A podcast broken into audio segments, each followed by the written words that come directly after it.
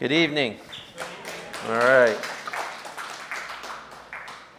Happy Wednesday night. And Ephesians 3. So, those of you that actually uh, are pulling up the notes, whether you're online looking at notes or you're here pulling up notes, they're awful. I just reviewed them, and so much is like I'm not covering that, and wow, that's the wrong spot for that. And Ruth has an H in it, and I just wrote R U T there's just a lot wrong with these notes. So do what you want with them, but they're poor. Yeah, so now, but we will go to the flawless text of the Bible, Ephesians chapter 3.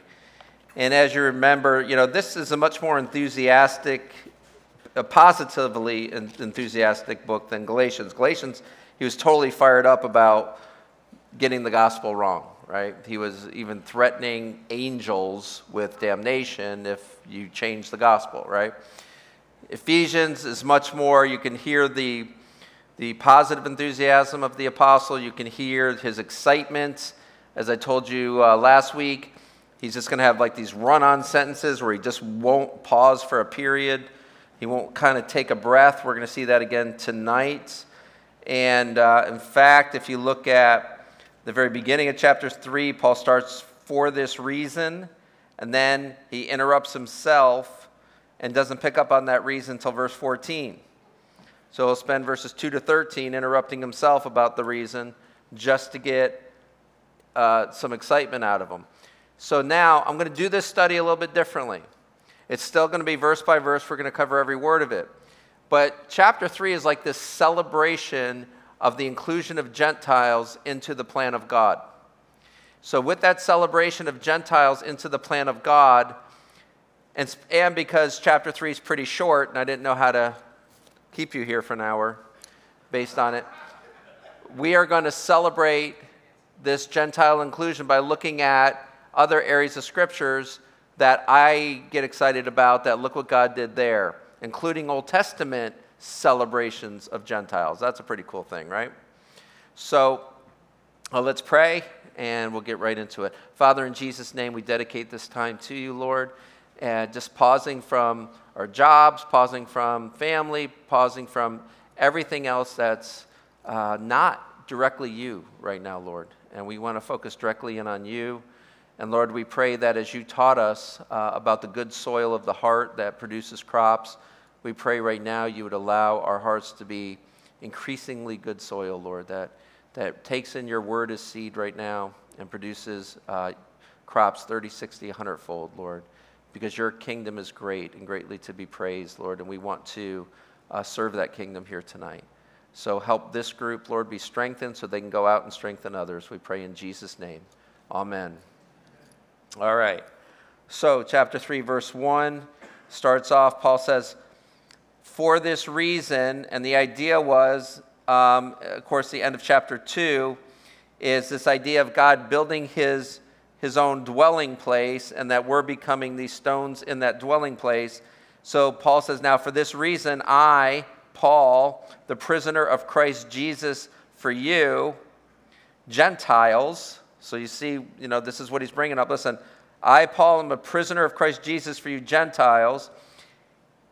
If Indeed, you have heard of the dispensation of the grace of God which was given to me for you. How that by revelation he made known to me the mystery. So now he's saying, A mystery was revealed to me that I'm going to make known to you.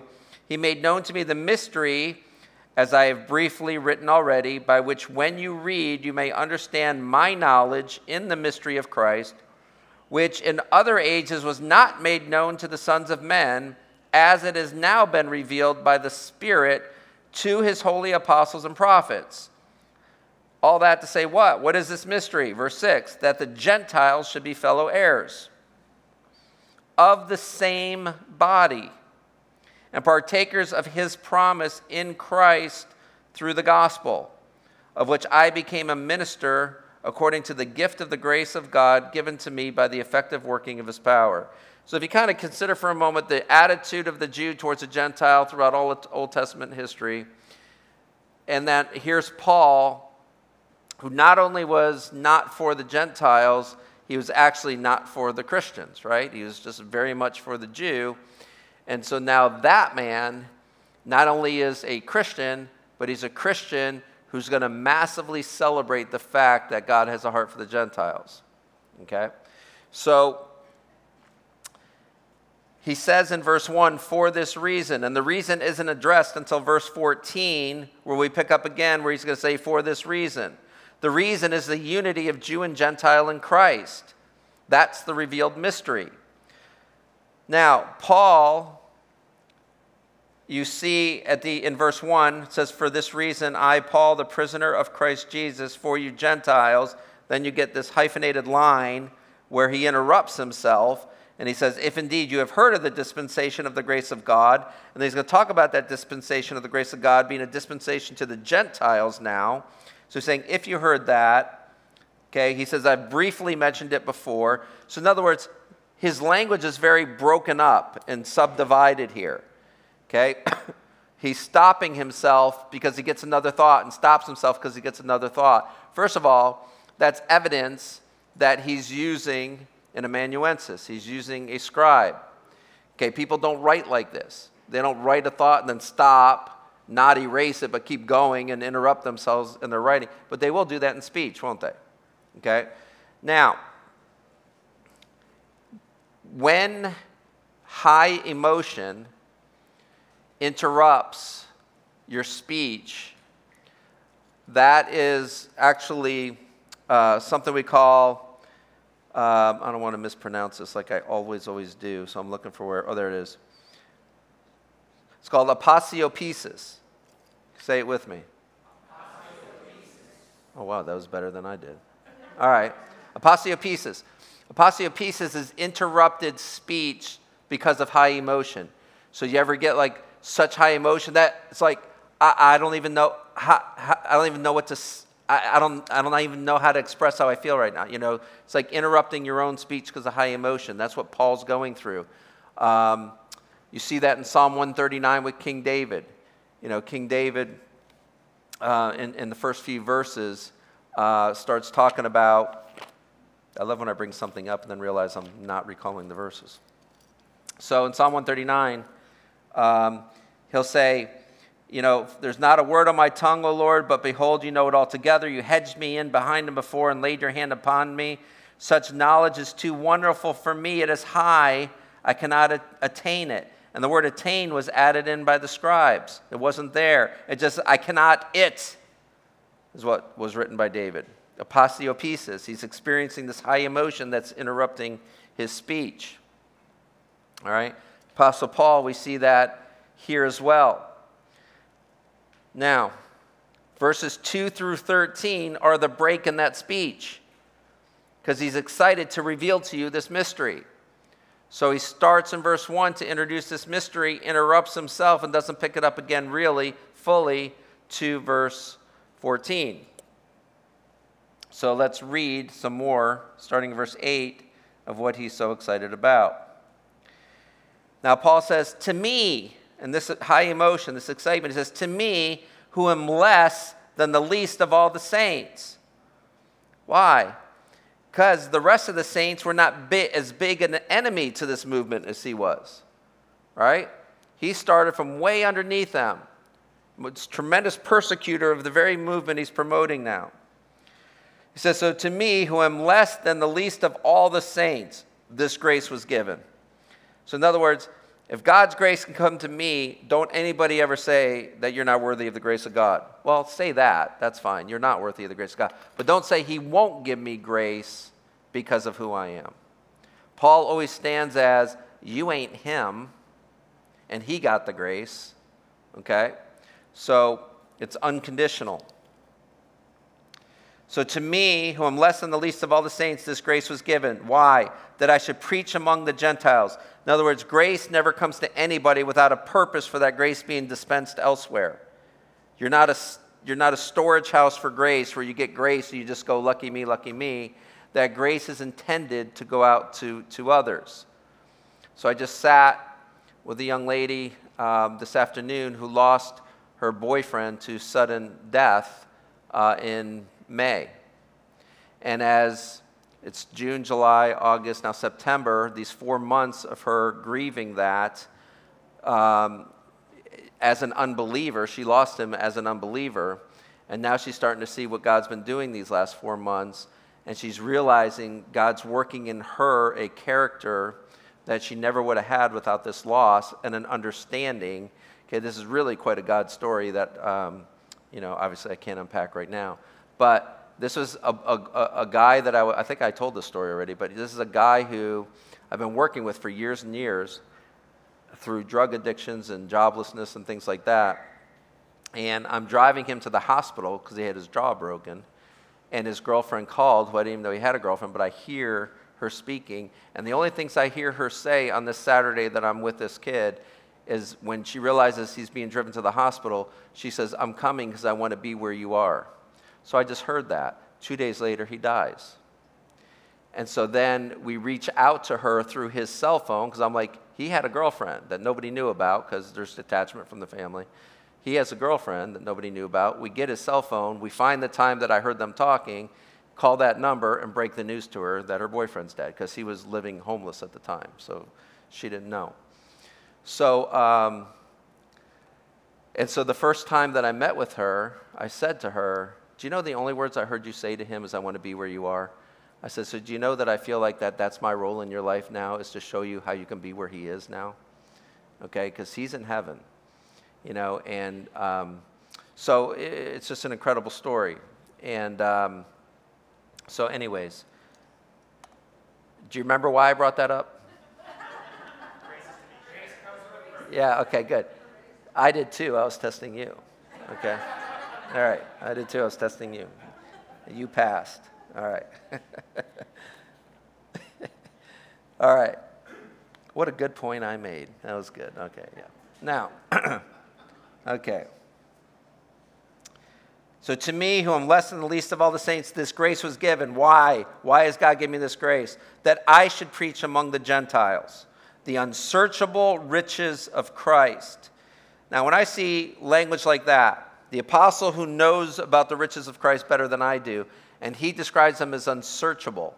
So here's what my mind does with that category.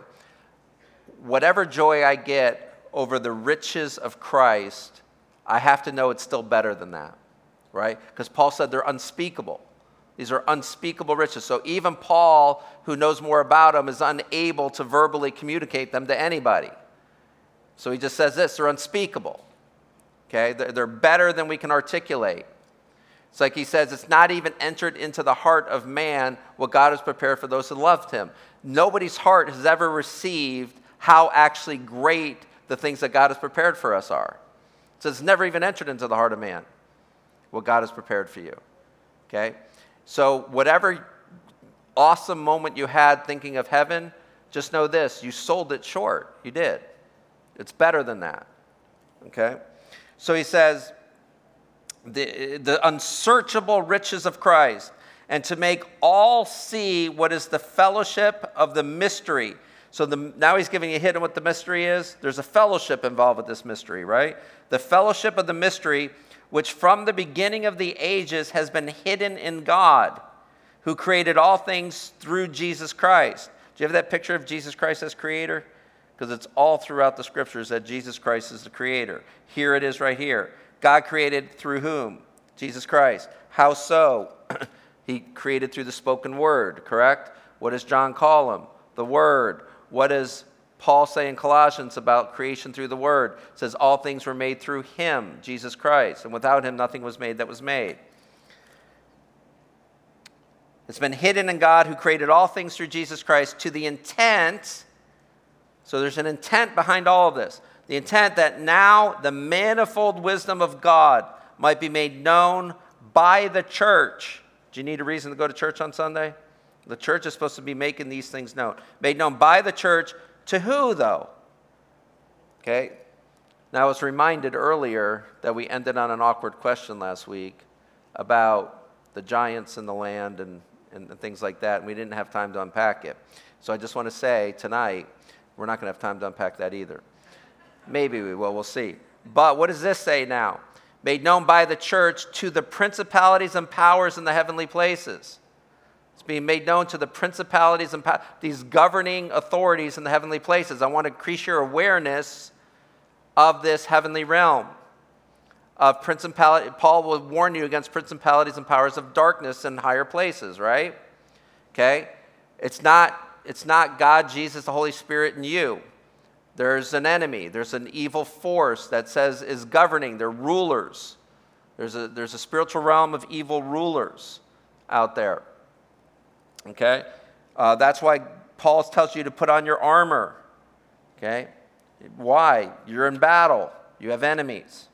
Okay? So now the church is to make known to the principalities and powers in the heavenly places according to the eternal purpose there's a purpose that will never, ever, ever, ever end. There's an eternal purpose to what's going on here, according to the eternal purpose which He accomplished in Christ Jesus our Lord, in whom we have boldness and we have access with confidence through faith in Him.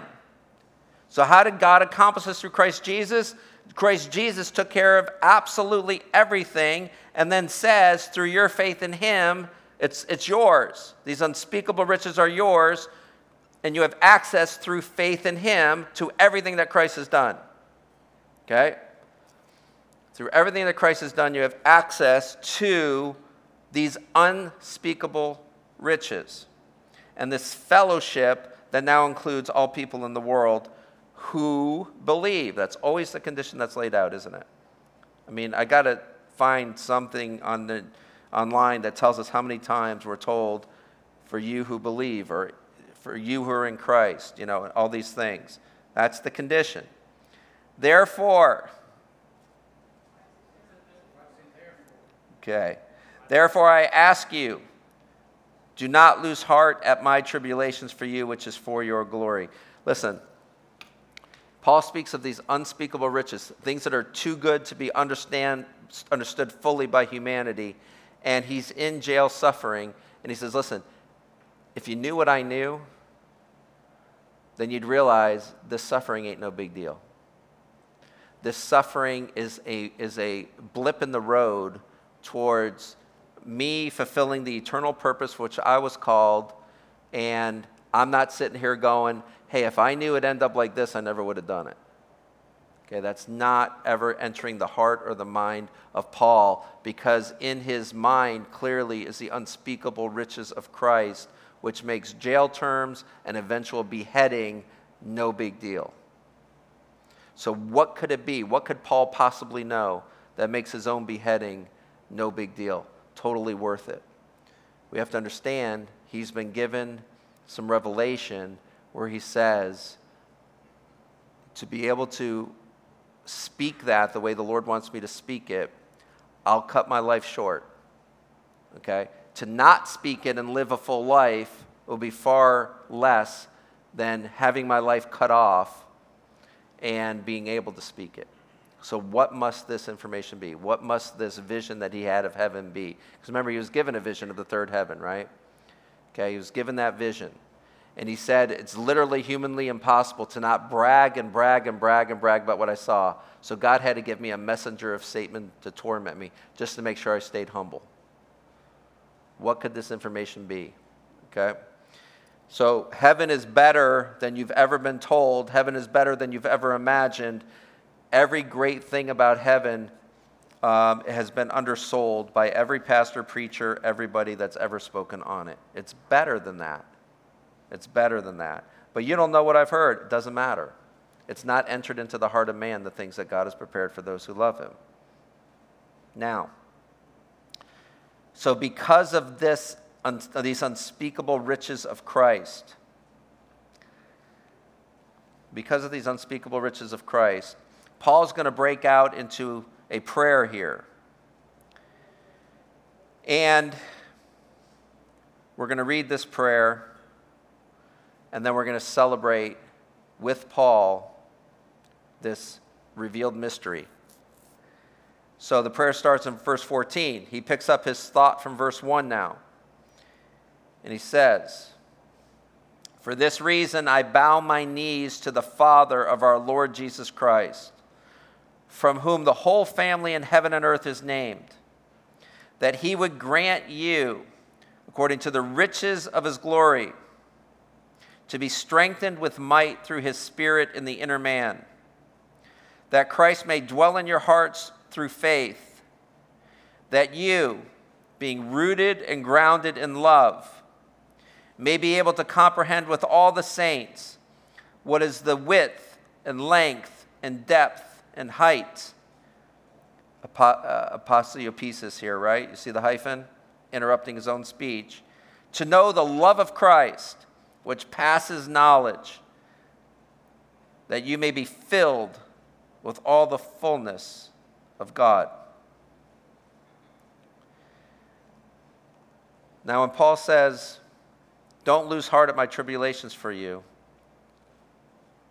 the good news makes prison and punishment no big deal. When you live for self, your tribulations are to yourself, and they become devastating in the perspective that you have. Because you're so small, your tribulations are going to seem huge. But when your perspective is Christ and His work on our behalf and the riches that He's prepared for us who love Him, and I don't mean material riches, I mean spiritual riches then your tribulations become right sized and manageable. And they're proof that you're a spiritual warrior.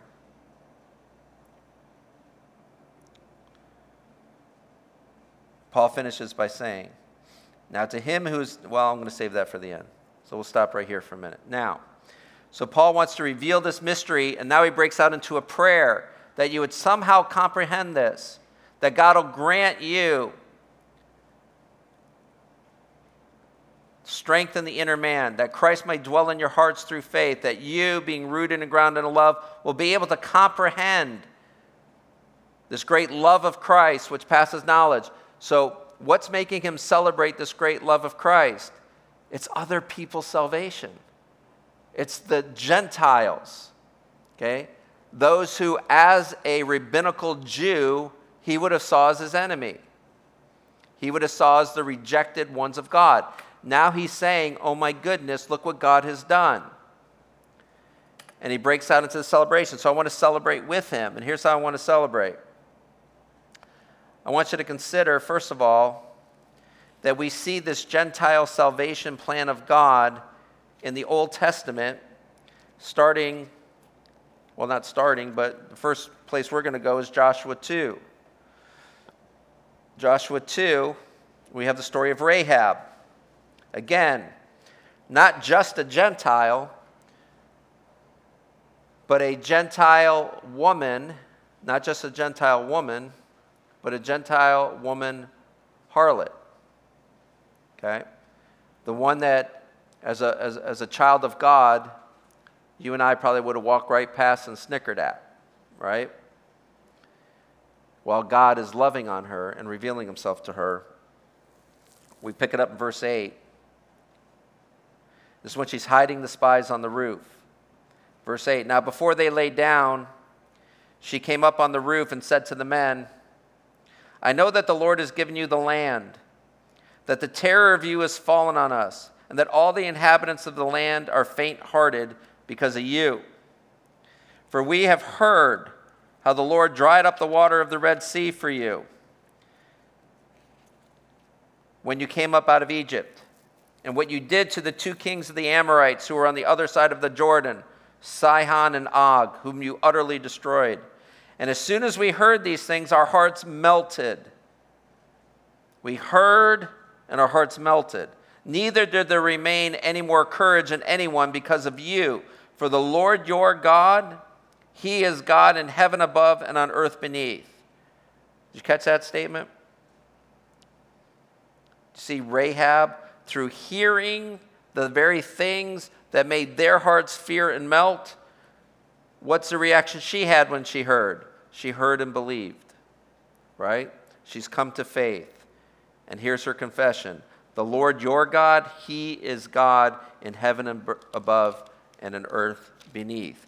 Now, therefore, I beg you, swear to me by the Lord, since I have shown you kindness, that you will also show kindness to my father's house and give me a true token, and spare my father, my mother, my brothers and sisters, and all they have, and deliver our lives from death. So the men answered her. Can you imagine a Gentile harlot woman in ancient Israel? Gentile woman in ancient Israel, or in Jericho, but talking to Israelite men, asking them to make a covenant with her. Make a covenant with me that even though you have orders to destroy us, you'll go against those orders and you'll spare us because I believe in your God. So the men answer her, Our lives for yours, if none of you tell this business of ours. And it shall be when the Lord has given us the land that we will deal kindly and truly with you. Then she let them down by a rope through the window, for her house was on the city wall. She dwelt on the wall. And she said to them, Get to the mountain, lest the pursuers meet you. Hide there three days until the pursuers have returned.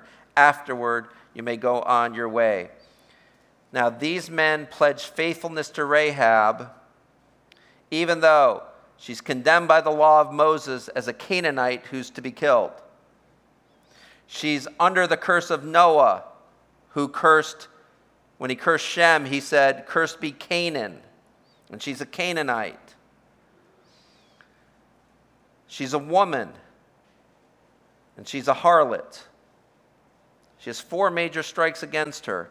Yet these men enter covenant with her. Why? Because Rahab has a remarkable faith. Her faith makes his grace sufficient for her. Her faith made his grace sufficient for her. A covenant has the power to overcome the law. It's how Gentiles are saved. It's a new covenant in the blood of Christ, correct? Is overcoming the fact that God chose Jacob as his inheritance. He chose Israel as his inheritance. And we who are outside of that choice of inheritance are in the covenant by faith. Faith overcomes, co- uh, covenants overcome the law, and they're entered into by faith, as Rahab did.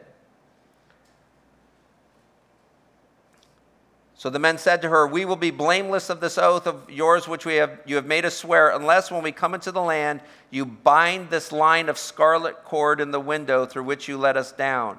And unless you bring your father, your mother, your brothers, and all your father's household to your own home. So it shall be, whoever goes outside the doors of your house into the street, his blood shall be on his own head, and we will be guiltless. And whoever is with you in the house, his blood shall be on our head if a hand is laid on him. And if you tell this business of ours, then we will be free from your oath which you made us swear. And she said, According to your words, so be it.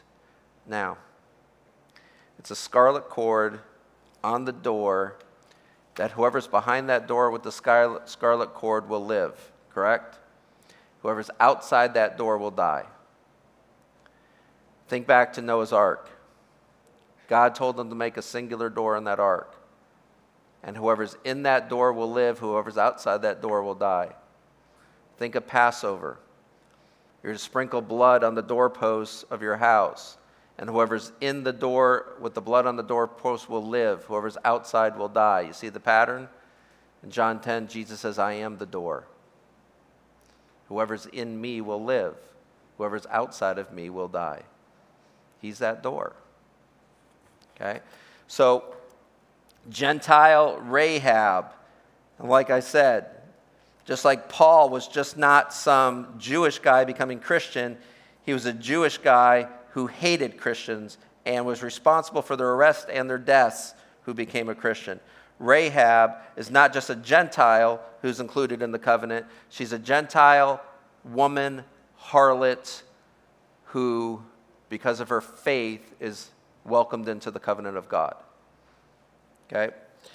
It's a sample, it's, a, it's an immediate fulfillment of what God is going to ultimately fulfill through Christ, the inclusion of the Gentiles.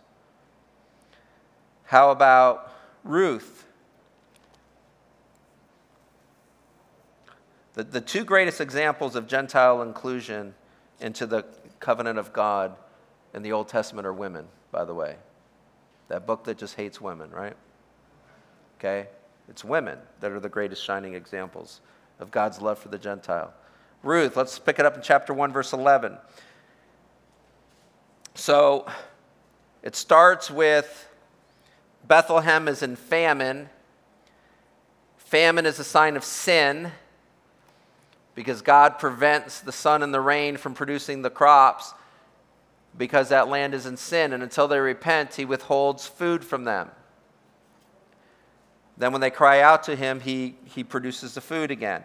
Well, there's famine in Bethlehem, which is very ironic because Bethlehem means house of bread. And what's lacking in the house of bread? Bread. So the story starts with there being no bread in the house of bread. Why? Sin. There's sin in the land. Okay?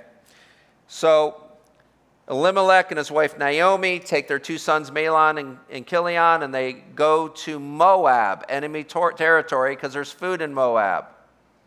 Okay? Now, verse 11, oh, by verse 11, they hear that God has brought food to Bethlehem again. So Naomi lost her husband Elimelech. She lost her two daughters, about a 10 year, or two sons, uh, over a 10 year period. And now she just has her two daughters in law. And now she wants to go back to Bethlehem, but she tells the girls, hey, Jewish guys aren't going to be too thrilled with you. So you're probably not going to find a husband there. So the one daughter says, then I'm out, and she stays. But this is the story of Ruth in that situation. But Naomi said, Turn back, my daughters. Why will you go with me? Are there still sons in my womb that they may be your husbands? Turn back, my daughters, and go, for I'm too old to have a husband. If I should say I have hope, if I should have a husband tonight and should also bear sons, would you wait for them till they were grown? Would you restrain yourselves from having husbands? No, my daughters, for it grieves me very much for your sakes that the hand of the Lord has gone out against me. Then they lifted up their voices and wept again. And Orpah kissed her mother in law, but Ruth clung to her. So you see the different reactions there. And she said, Look, your sister in law has gone back to her people and to her gods. Return after your sister in law. That's the worst statement of the book. You ever tell somebody to turn back to their false gods that can offer them no hope whatsoever? Right?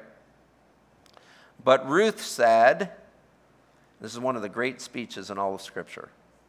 One of the great speeches in all of Scripture. Ruth said, Entreat me not to leave you or to turn back from following after you. For wherever you go, I will go. Wherever you lodge, I will lodge. Your people shall be my people, and your God, my God. You hear the confession of faith? Where you die, I will die, and there will I be buried. The Lord do so to me, and more also, if anything but death parts you and me. Do you hear the marital language there? Till death do us part, she's saying, right? Nothing will come between us till death do us parts, because your God is my God.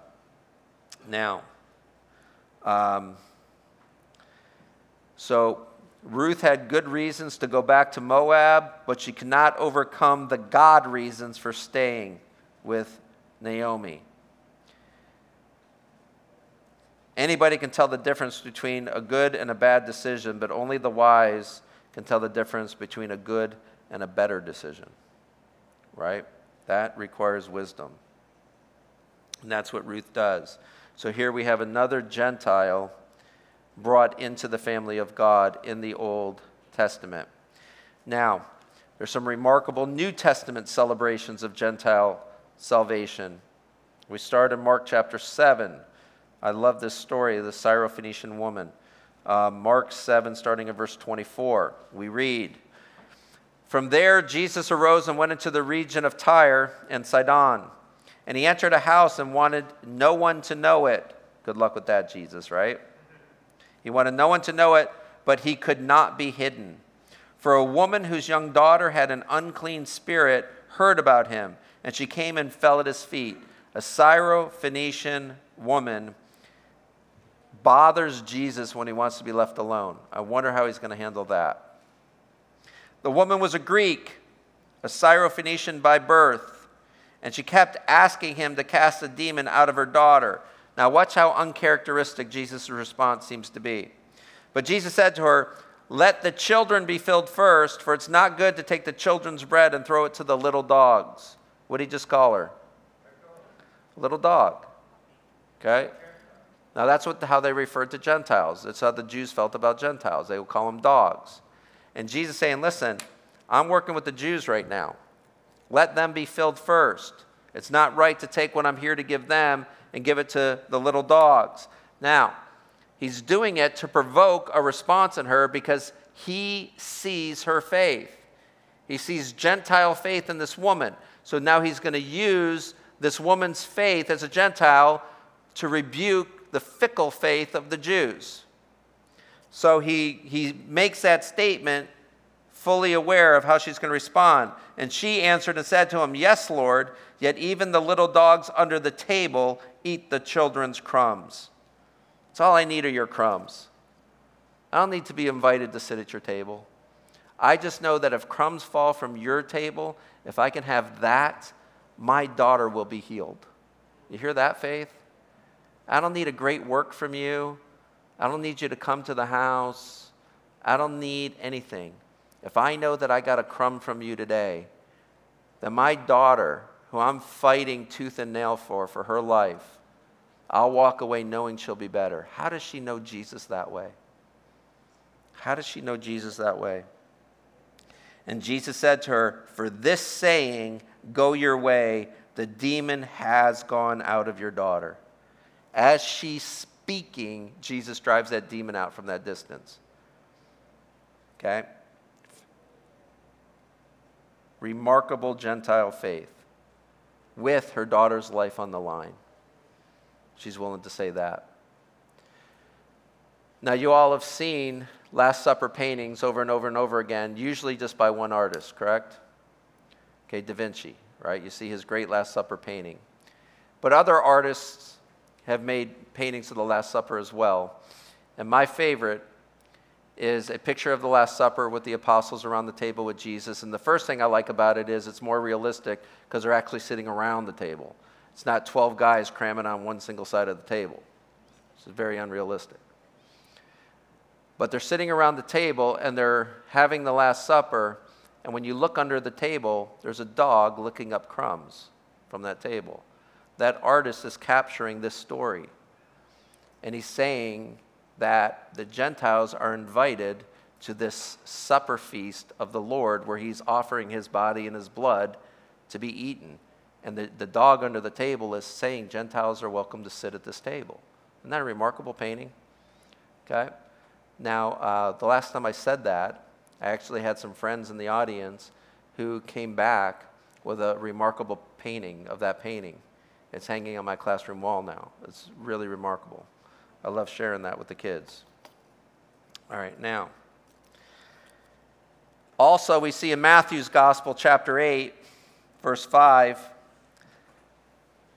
a Roman centurion. So here's a guy not only overcoming his Gentileness to have faith, but also his position, uh, his profession. He's overcoming his duty to actually keep these people in check, to bow his knee to the Jewish God here. Uh, 8 5 says, Now when Jesus had entered Capernaum, a centurion came to him, pleading with him, saying, Lord, my servant is lying at home paralyzed, dreadfully tormented. And Jesus said to him, I will come and heal him. It's another way of showing a different type of faith. He doesn't say, Listen, I already told the Syrophoenician woman, man, you get the crumbs, I'm dealing with the Jews right now. He doesn't say that.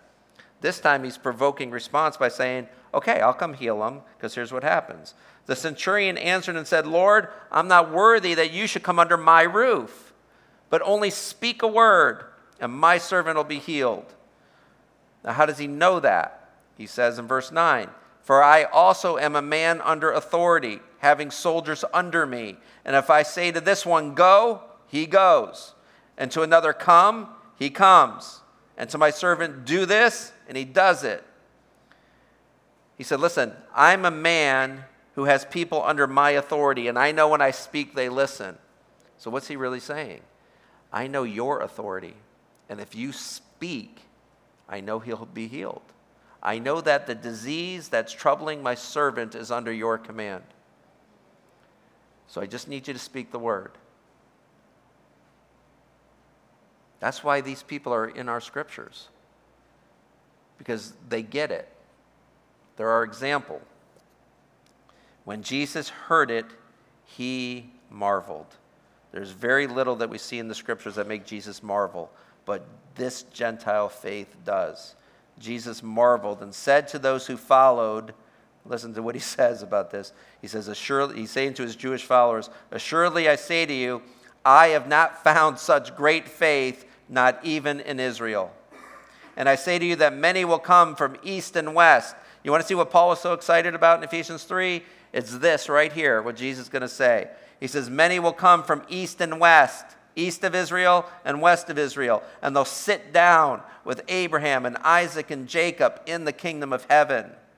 But the sons of the kingdom will be cast out into outer darkness. There'll be weeping and gnashing of teeth. I think the Jewish follower is going to handle that. Then Jesus said to the centurion, Go your way, and as you have believed, so let it be done for you. And a servant was healed that same hour. Give me a break. Okay? Look at that. Celebrate. You know, th- this is you and I we're talking about. This is our Gentile story. Okay? We see as far back as Rahab. That we see in Hosea. God says, you know, these people that are called my people will not be called my people, and the people that are not my, called my people will be called sons of the living God. Okay? And then Paul says this at the end of Romans 11. I can't help myself, so here I go the end of Romans 11 is the end of 9, 10, and 11 that Calvinists think are all about Calvinism, right? But check this out. Here's how Paul summarizes these highly Calvinistic verses. He says, Don't get proud, Gentiles, that you've been included in, because God cut off the natural branches from the vine, the Jews, because of their unbelief not from any other reason. He said, Because of their unbelief, they were cut off, and you were grafted in as a wild olive branch into the vine. And you'll stay in the vine as long as you continue in belief. But if you do not continue in belief, you will be cut off, and God will graft in them if they stop their unbelief. They'll be grafted back in again. Okay? Based on belief and unbelief. That's why I get fired up about this stuff, right? It's based on belief and unbelief, and it's not a work. To say you believe is not saying I believe in salvation by works. It's saying I believe in salvation by faith in Christ alone who did all the works. But if I don't believe, then I'm not included. Isn't that how it works? I can feel people getting mad, but that's all right. Now, here's how I want to finish with about a 30 minute lesson in 16 minutes. Here we go. This is my favorite picture of this whole thing, my favorite picture in the whole world about this. We're going to go to Acts 8. And um, I want to start by saying this. If you've ever taken my Christ in the Old Testament courses, you've heard this. Um, but you know about the flood. You know about Noah and his three sons, Ham, Shem, and Japheth, coming off the boat. And now they're given the creation mandate of uh, be fruitful, multiply, fill the earth, right? So all of us come from Ham, Shem, or Japheth. Everybody on the planet comes from one of those three guys. Now, Jesus says, Get the gospel out into all the world, beginning in Jerusalem, and then out to Judea, and then out to Samaria, and then to the ends of the earth, right? This progression of salvation going from Jerusalem to Judea to Samaria to the ends of the earth.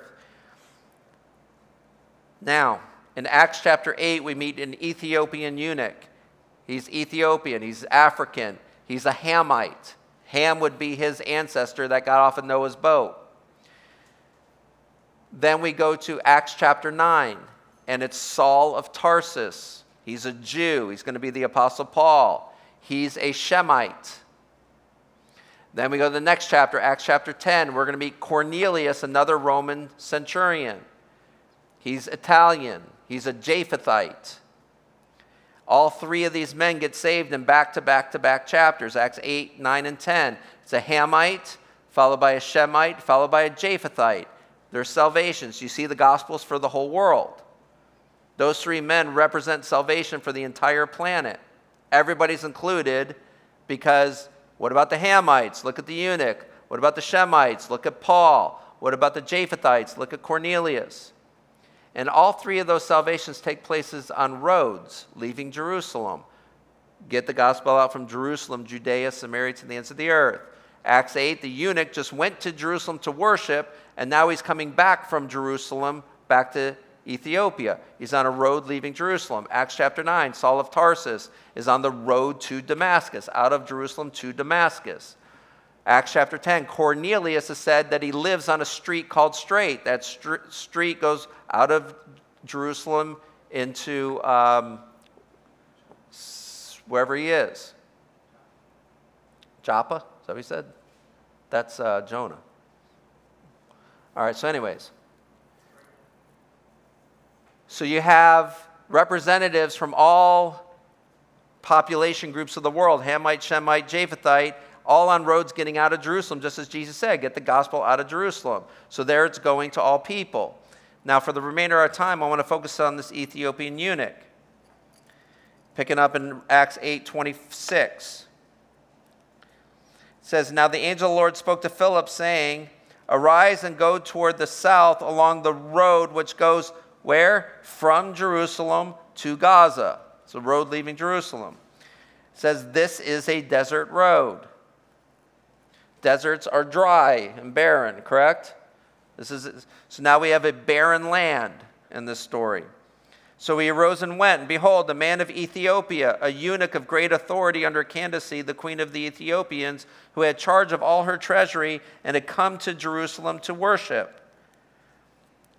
Now, here's a Gentile going into Jerusalem to worship. When he gets to the temple, he's going to come across a wall that we talked about in Galatians. Remember when said Jesus broke down the walls of separation? I brought up this wall that kept Gentiles from getting too close to the temple with a sign on it that says if you cross past this wall, you're responsible for your own death. Right? So, this Ethiopian, plus you had to be whole. Ethiopians are, are castrated.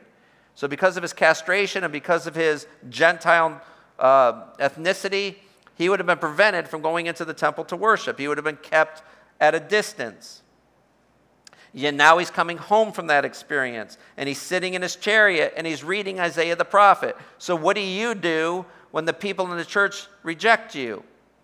You go on Facebook, criticize the church, and become an atheist, right? Okay, well, this guy says that wasn't God's fault, that was man's fault. So I'm going to start pursuing God again. I'm reading my, my prophet Isaiah. Then the Spirit said to Philip, See the personhood of the Spirit? He's speaking now, right? Go near and overtake this chariot. So Philip ran to him and heard him reading Isaiah the prophet and said, Do you understand what you're reading? Now, how many of you felt like this? He said, How can I unless somebody guides me? I felt like that before, right? And he asked Philip to come up and sit with him. The place in the scripture which he read was this. Notice how the Bible, the Holy Spirit, wants you to know exactly where this eunuch was reading. It's going to give you the passage of scripture that he's reading. Here it is He was led as a sheep to the slaughter, and as a lamb before its shearer is silent, so he opened not his mouth. In his humiliation, do you think that eunuch was just humiliated? In his humiliation, his justice was taken away. And who will declare his generation? So, uh, who will declare his generation as uh, he's going to die without children. He's not going to have generations to declare. He'll die childless. What do you think a eunuch feels about that? I have something in common with this guy. I'm going to die childless. This guy's going to die childless, for his life is taken from the earth. That's what he's reading. So the eunuch answered Philip and said, I ask you, of whom does the prophet say this? Of himself or some other man? He wants to know who's, who's this guy who's going to die without kids. Then Philip opened his mouth, and beginning at this scripture, what scripture? This is Isaiah 53, verses 7 and 8. So, beginning with Isaiah 53, 7 and 8, he preached Jesus to him. It should be your goal to be able to preach Jesus Christ from the Old Testament when he's walking with the Emmaus Road disciples after his resurrection, It says he taught about himself, beginning with Moses and all the prophets. Moses doesn't mean Exodus 1, it means Genesis 1 because he's the author. So Jesus is taught throughout all of Scripture. Jesus said to the Pharisees, You search the Scriptures because you think that in them you have eternal life, but it's these that speak of me. You imagine a man saying, All you ever studied in your Old Testament studies is me. It was all about me. So now he so now Philip is preaching Jesus beginning in Isaiah 53. Now, as they went down the road, they came to some water. How'd this story start? It's desert.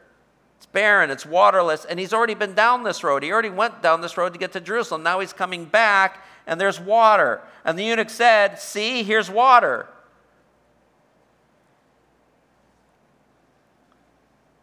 Now he says, What hinders me from being baptized? And my question is always this with all the excitement going on in this chariot, it should certainly read, The eunuch said, Look, here's water, baptize me. But he doesn't. He said, Look, here's water. What's going to hinder me now from being baptized? Because I just got hindered from worship, didn't I? So, what are these obstacles that are in my place where now I can't get baptized, even though I think God brought this water here for me right now? Because it ain't rained in the desert, and it wasn't here when I was coming, and now here it is. And it's enough water that both of them will go down and submerge themselves in there. Sorry, Presbyterians. Okay?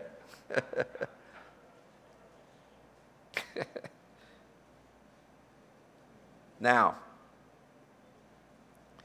why is he saying what hinders for me being baptized? Because it's all he has experienced as a Gentile man is hindrance from his faith. Right? So, what's going to hinder him now from being baptized? Then Philip said, If you believe with all your heart, you may. All the walls of hindrance just came crashing down with that statement. There are no walls to separate anybody from God. Here's the three words that always come up if you believe. All the walls are gone now. Ask Rahab, ask Ruth, Ask them how, against all odds, they're in the family of God in heaven today because they said, I believed. Now, are we to get rid of our gospel of saved by grace through faith alone? No. What do they believe? In the 100% work of Jesus Christ. He did it all. He did it all whether you believe it or not. If you don't believe it, then you don't participate in it. Just like if I laid out a buffet for you and said, hey, this for you. If you go, I don't believe it, then I go, then you're not going to enjoy it. What can I tell you? Doesn't mean I didn't do it all for you. Just means if you don't believe it, then you don't, you don't get to partake of it. So, what if you believe with all your heart you're made? The answer says, I believe that Jesus Christ is the Son of God. Belief erases all the impediments of the law. It's why you're free. That was the whole book of Galatians we just studied. You're free because you believe. It's in here several times in a few sentences. So he commanded the chariot to stand still. And both Philip and the eunuch went down into the water and he baptized him. Now, then, when they came up out of the water, the Spirit of the Lord caught Philip away so that the eunuch saw him no more. I am going to ask Philip how that felt. He's literally transported before this man's eyes. But here's the thing when you, you experience what the eunuch experienced at the temple, you're coming back, you're faithful enough to stay in the Word of God instead of criticizing the church. You're going to have this messenger sent to you, you're going to have a body of water prepared for you. You're going to see all the impediments vanish in your life. You're going to receive baptism. And then it says this, and he went on his way rejoicing. He went on his way rejoicing. If you would have saw at the temple, you would have said, This man's having the worst day of his life, that poor guy. And now this guy forevermore is going to say, That was the best day of my entire life. It's the best day of my life. He went on his way rejoicing. Now, you want to know why he went on his way rejoicing? Go to the scripture he was reading, Isaiah 53 7. Can we safely assume that if he gets rejected at the temple and he still continues to read Isaiah, that now that he has this apostle show up, he has water appear for him, he receives baptism, he knows all the impediments he experienced are now gone. Do you think he might read his Bible the rest of the way back? Well, let's see what he would have read. Okay? He was in Isaiah 53, 7 and 8. And then to get all, he's, he's going to read in, in 10, 11, and 12 the beatings that the Lord took on his behalf and all of that. And then I want to go to chapter 54. And for time's sake, we're just going to cover a couple verses in the next couple chapters to see what this man would have read. Chapter 54 says this Sing, O barren one. Okay, so now is this fitting for him? See a barren one? Okay. Now he's called to sing. Sing, O barren one. Wait a minute. I just went to worship at the temple and I was told I couldn't sing. I couldn't even come close. Now he reads his Bible says, No, sing, O barren one. You who have not borne, break forth into singing and cry aloud. You who have not labored with child. That's me too. Okay? I'm without child. It says, For more are the children of the desolate than the children of the married woman, says the Lord. This is a head scratcher now. What do you mean? The barren's going to have more children than the, than the married woman. Enlarge the place of your tent let them stretch out the curtains of your dwellings. Do not spare. Lengthen your cords. Strengthen your stakes. Why? You got lots of kids coming. Get a bigger tent. Chapter 55, verse 1. Says, Ho, everyone who thirsts, come to the waters. And you who have no money, come buy and eat. Listen, you should always stop yourself when something just doesn't make earthly sense. You who have no money, come and buy? I want the broke people to come here and buy something, he's saying. Come to, if you thirst, come to the waters. If you have no money, come and buy some stuff and eat here. Yes, come buy wine. That's the sign of your joy. And milk, that's your sustenance without money and without price. What do you think the wine and the milk stand for? Your joy and your sustenance. It's, your, it's a gospel message. What's it say about the gospel? It's entirely free. Right? It's entirely free. It's life everlasting and joy everlasting. It's totally free, and we don't have very many buyers. Why do you spend your money for what's not bread? and your wages for what does not satisfy. Think of the thousands of things in your life that fit that category. Listen carefully to me and eat what is good, and let your soul delight in abundance. All right, let's go to uh, 56 1. Actually, 56 3 will start. Okay, you're in the chariot with him. Read along with him in the chariot. Experience what he's experiencing. The amazing day that he's having, and he's reading. He says this Thus uh, verse 3 Do not let the son of the foreigner, is he a son of a foreigner? He's a Gentile, yes. Who has joined himself to the Lord. Is he the son of a foreigner who just joined himself to the Lord? So this says, Do not let that person, do not let the son of the foreigner who's joined himself to the Lord say, speaking, the Lord has utterly separated me from his people. Isn't that exactly what just happened to him at the temple? He was separated from the people of God. Now, this says, Don't say that, foreigner who just joined himself to the Lord, do not say, The Lord has utterly separated me from his people, nor let the eunuch say, Do you think he's going, God, I feel like you're talking right to me? Okay? Nor let the eunuch say, Here I am, only a dry tree. That was the insult that people would call eunuchs, because dried trees can't produce fruit, nor can eunuchs. So that was the mocking that they would endure. Do you think God hears when you're mocked and responds when you're mocked? That's why I can tell you to turn the other cheek, because vengeance is his, says the Lord. He will repay. Okay, says, so stop saying you're just a dry tree. Why? Because you read Isaiah 54. It says you better start enlarging your dwelling place because you got lots of kids coming, more than the married woman has. For thus says the Lord to the eunuchs who keep my Sabbaths and choose what pleases me and hold fast my covenant, even to them I will give in my house what just happened when he went to the house of the Lord? Keep out, keep away. He says, Listen, eunuch, don't be saying that stuff no more. Because now I'm inviting you in the house. Even to them I will give in my house and within my walls. It was the wall that kept him out, right?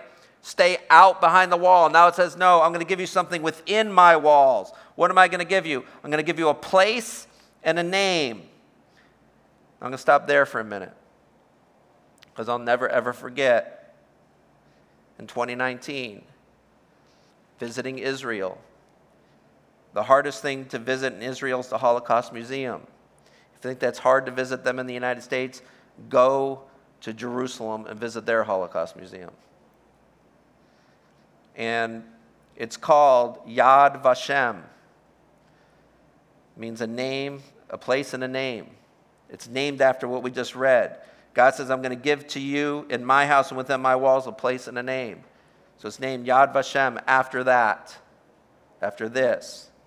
And the reason why they named their Holocaust Museum a place and a name is because the victims of the Holocaust weren't buried properly. They didn't get a proper place, and lots of them are nameless.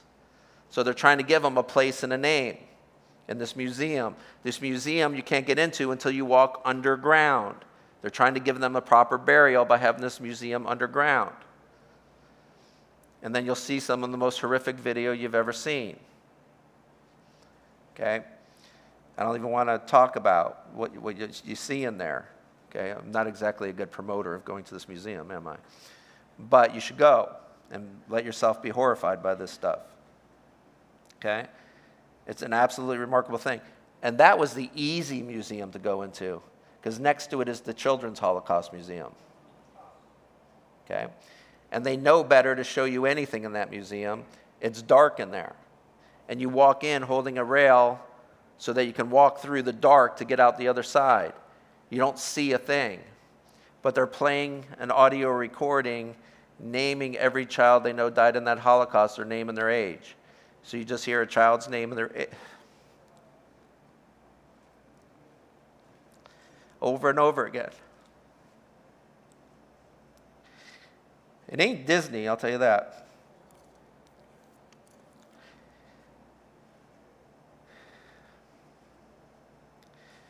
but it's named after this in verse 5. Now he says, Even to them I will give in my house and within my walls a place and a name better than that of sons and daughters. I will give them an everlasting name that shall not be cut off. I'm going to give them an everlasting name. These, the, this eunuch who keeps my Sabbaths and does what pleases me, who's been kicked out of, stay, stay out of my walls, stay out of my house. No, come in my house, come in my walls. I'm giving you a place and a name better than that of sons and daughters, an everlasting name that will not be cut off. Now, this Ethiopian goes back to Ethiopia, and you, you've heard of Christians in Ethiopia. They're called the Coptic Christians. And I remember in 2014, 2015, you saw Coptic Christians on TV all the time, and you would see them on TV because they would be in these orange jumpsuits on the beach, on their knees on the beach, and there'd be guys dressed in all black behind them called ISIS. And ISIS had these big machetes in their hand, and they would one by one just lop off their heads. They're trying to get rid of the Coptic Christians, Christianity. Because if you look at Africa and how Islam has taken over that continent, up there in the northeast section near the Horn of Africa, is the Coptic Church. It extends into Egypt.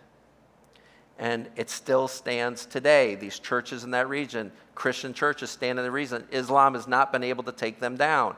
And if you trace their ancestry back and say, who's in charge of this Coptic church? Who was in charge before that? And, for, and you get to their founder, they point to this eunuch as their founder. And he was given a promise that he'll be given a name that'll never be cut off. It's an everlasting name. And if and they have a title for him.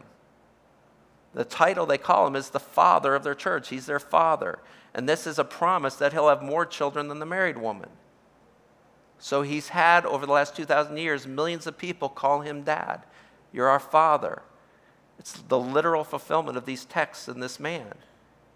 And the remarkable thing is, the Bible presents where he was reading in Scripture so you could join where he's reading so you could see what he read. And here's how the Bible sums it all up it says he went on his way rejoicing.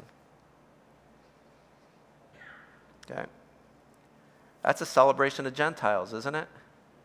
For heaven's sake. You better say yes, because I don't have any more. Back to Ephesians 3. Last two verses. Here's why I waited for these two verses. Did you hear what we just talked about? Did you hear Paul's enthusiasm, excitement, and saying, I just hope God gives you the ability to understand this? That was his prayer in Ephesians 3. So I want God to give you an ability to understand this stuff. And then we see what we just saw, and he finishes this. Now, to him who's able to do exceedingly abundantly above all that we can ask or think. Whatever you think, it's better than that.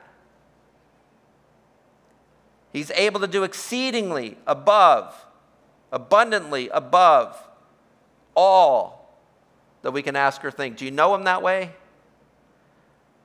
However, your prayers got answered is better than the way that you asked them. They were never unanswered, by the way. They were just answered better than you intended. Does that mean you can see it? No because then you're not walking by faith, are you? And there's no trust in that, is there? But he's able to do exceeding abundant more above all we could ask or think, according to the power that works in us. Figure that one out. He can do more than you can possibly imagine through the power that's in you. So can you imagine all these excuses why people don't go to church and they're not involved in their church and they're not being active Christians out there in the world, missing the promise that He'll do more than you can imagine through the power that's in you. And that power just sits at home and does nothing so much. So Tuesday night, we have a men's study that's noticeably smaller than the women's study.